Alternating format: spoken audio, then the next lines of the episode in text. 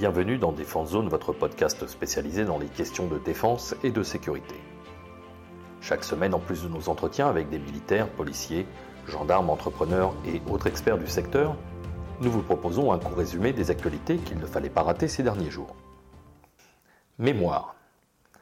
Le premier jour de diffusion de ces brèves correspond avec les commémorations du 11 novembre, qui marque la fin de la Grande Guerre 14-18. Ce jour rappelle qu'il y a un peu plus d'un siècle, 70 millions de jeunes soldats provenant de plus de 70 pays ont participé au conflit le plus meurtrier du XXe siècle, faisant 10 millions de morts et plus de 20 millions de blessés. Quelques années plus tard, en 1925, une initiative de deux femmes permet aux soldats blessés hospitalisés à l'Hôtel national des Invalides de fabriquer des bleuets en tissu qui sont vendus aux Français, un moyen de les occuper et d'avoir une source de revenus. Cette année encore, vous pouvez acheter ce symbole de mémoire et de solidarité qui, à l'instar du poppy britannique, se porte pendant tout le mois de novembre. Depuis 2012, la journée du 11 novembre est aussi devenue une journée de commémoration de tous les soldats morts pour la France. On continue bien sûr d'honorer la tombe du soldat inconnu, mais désormais aussi se tomber lors des conflits les plus récents, permettant pleinement aux opérations extérieures d'être intégrées à la mémoire collective.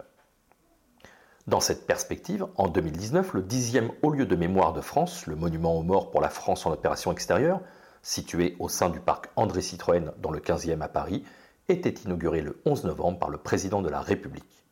Il rend hommage aux militaires morts pour la France en opération extérieure, les OPEX, depuis 1963. Estonie. Après la France, c'est au tour des Britanniques d'annoncer le renforcement de leurs effectifs dans les pays baltes et plus précisément en Estonie. Depuis le début du déploiement des forces de l'OTAN en avril 2017, le Royaume-Uni commande le bataillon mis en place dans le cadre des forces de présence avancée de l'OTAN, les EFP. Mardi dernier, un nouvel accord signé entre les ministres de la Défense britanniques et estoniens prévoit un renforcement capacitaire dès le début de l'année 2023. En plus des 1700 soldats déjà sur place, sur un effectif prévu à la base de 1000 militaires, Londres va envoyer des hélicoptères Chinook, suivis quelques semaines plus tard par des hélicoptères d'appui Apache, renforcés à leur tour par des chasseurs Typhoon qui devraient se poser en Estonie courant avril. D'autres militaires et moyens blindés rejoindront le pays au mois de mai pour participer à l'exercice international annuel Springstorm. Belgique. Bruxelles semble avoir été à nouveau le théâtre d'une attaque terroriste. Dans la nuit du jeudi 10 novembre, à Scherbeck, un quartier au nord de la capitale, un homme a attaqué une patrouille de police en brandissant un couteau. Selon des témoins, le suspect a porté plusieurs coups de couteau sur les deux policiers en criant à la Wakba. Un inspecteur d'une patrouille appelé en renfort et arrivé rapidement sur place a fait usage de son arme pour neutraliser l'individu qui a été touché à plusieurs reprises aux jambes et à l'abdomen avant d'être interpellé et emmené à l'hôpital. Un policier touché au cou n'a pas survécu à cette attaque. Le deuxième souffre de plusieurs blessures, mais ses jours ne sont pas en danger. L'assaillant était déjà connu des services de police Interpellé à plusieurs reprises, il avait été incarcéré pour des faits de droit commun. Le matin même de l'attaque, il s'était rendu dans un commissariat pour annoncer aux policiers qu'il prévoyait de commettre un acte terroriste. Devant le caractère particulièrement troublant de l'individu, les autorités avaient décidé de l'orienter vers une unité psychiatrique tout en le laissant en liberté après avis d'un magistrat. Le suspect était, selon plusieurs médias belges, déjà fiché par l'organe d'analyse de la menace terroriste, l'OCAM. Aéronautique. Vendredi 4 novembre, la Norvège a annoncé officiellement qu'elle autorisait la vente de 32 avions de chasse Lockheed Martin F-16 à la Roumanie. Les appareils d'occasion, vendus pour une somme avoisinant les 385 millions d'euros, étaient en service en Norvège depuis 1975.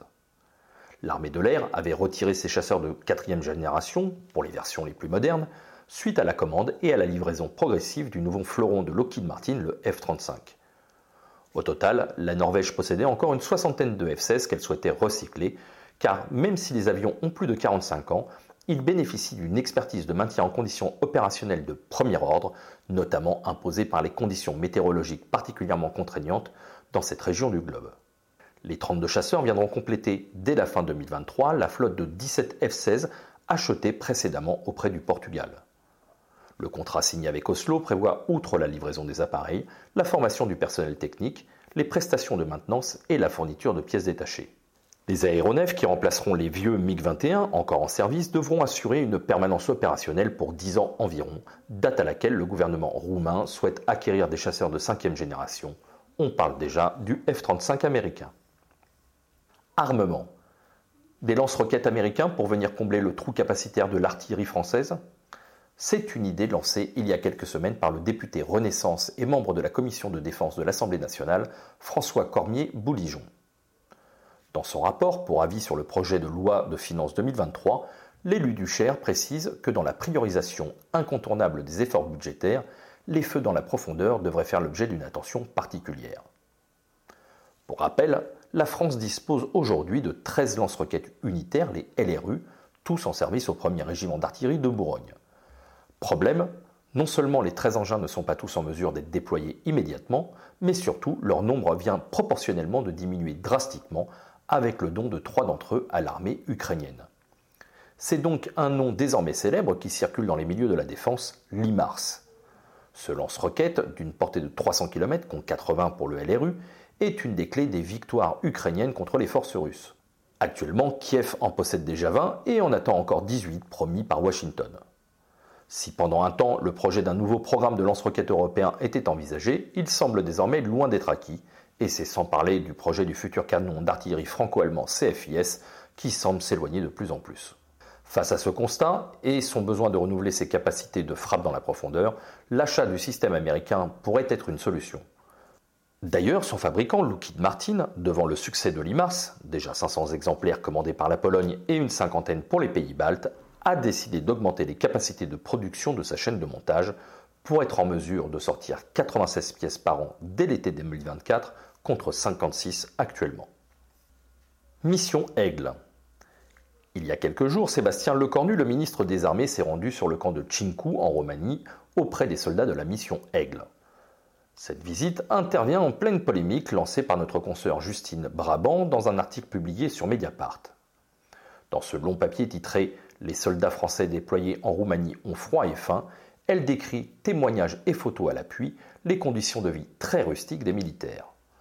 L'article contrastait avec les images publiées par l'état-major des armées à l'occasion de la visite ministérielle très encadrée, montrant des chambres dans des blocs préfabriqués et des popotes avec des cuisiniers français qui tournaient plein pot.